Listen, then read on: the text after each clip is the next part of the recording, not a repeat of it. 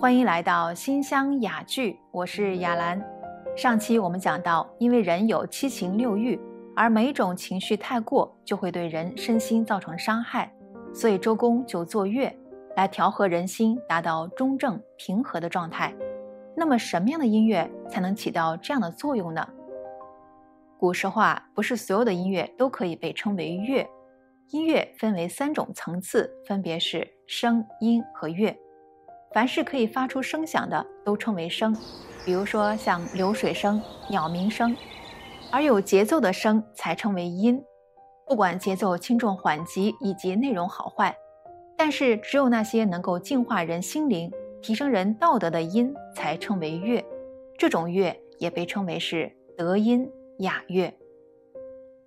相传周公整理了从黄帝尧舜禹到夏商之前的音乐，他自己又亲自编了一首乐舞，一共是六首，合称六代舞。黄帝所创作的乐叫云门，云门也就是天门。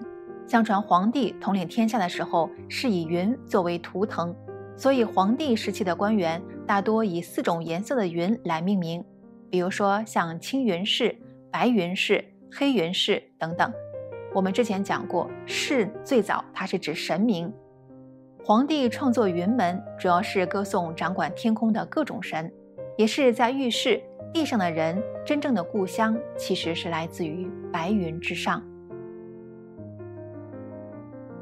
还有大章，是歌颂尧帝时以仁德一统天下，人们礼赞那些庇护华夏土地的神明。还有大韶，歌颂的是舜。以文德治理天下，这部乐舞非常的壮丽辉煌，所以在夏商周三代都把大韶用于国家大的典礼。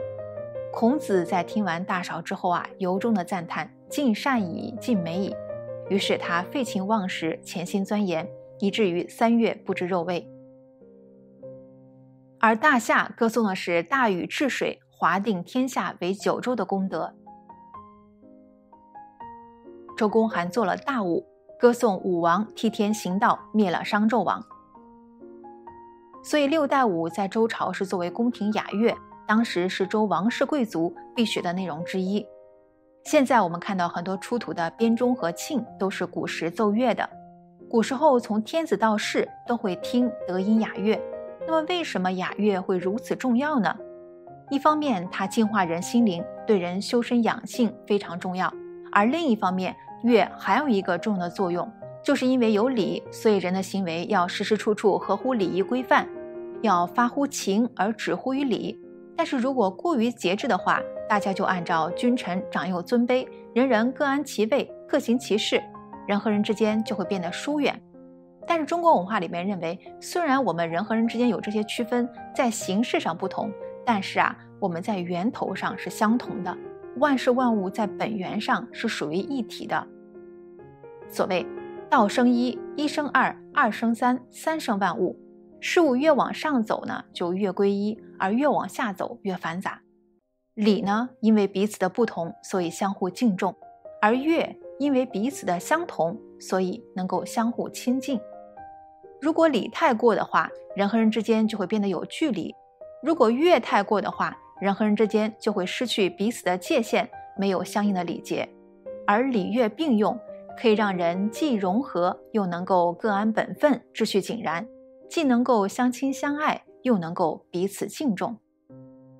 所以，因为乐的重要作用啊，古时候很多场合都会奏乐，比如说在祭祀的时候，在出征的时候，在宴请的时候，在婚丧嫁娶的时候等等。国君宴请诸侯的时候会奏乐。大家都沉浸在音乐里边，举杯同祝。虽然有君臣的区分，但是音乐却能够让彼此融合，而这种融合让君臣之间相互的更加敬重彼此。乡里边的父老乡亲在一起筹办活动的时候会奏乐，虽然人和人之间有长幼的区分，但是音乐让人和人之间变得更加的亲近。家庭当中也会有乐，因为家里虽然有父子的区分。但是音乐让父子之间相互融合而彼此爱护，所以好的音乐有融合人心、安顿人心的作用。但是不好的音乐会让人不断的放大欲望而迷失自我，这种音乐被称为靡靡之音。不少君王因为喜欢这样的音乐而导致亡国。比如周武王在讨伐商纣王的时候，宣读商纣王的罪状，其中有一条就是纣王制作淫词艳曲来取悦后宫嫔妃，比如苏妲己，败坏朝纲。因为有礼乐，所以周朝延续了八百年的文明，成为中国历史上最长的朝代。而中国五千年的文化当中，也处处能看到礼乐的身影。人们常说：“安上治民，莫善于礼；移风易俗，莫善于乐。”然而五千年的文明弹指一挥间，现在人们很难知道古时的德音雅乐到底是怎么回事了。而现在的社会非常嘈杂，充斥着各种各样的音乐。人们很难找寻真正净化人心的音乐了。不管我们是为了个人的身心安顿，还是为了给孩子找一个纯净的精神世界，很多人都在问：现在哪里还能找到这样的德音雅乐呢？不知道您是否听说过神韵艺术团？最近几年，它风靡全球，世界很多国家的政商名流都纷纷赞叹，看了神韵，仿佛看到了失落的中国文明。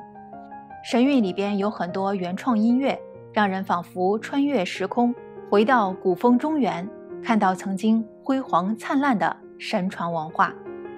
而我们会把神韵交响乐的相关链接来放在视频下方，感兴趣的朋友可以前去领赏。那么，关于中国的传统还有哪些文化呢？我们下次和您接着分享。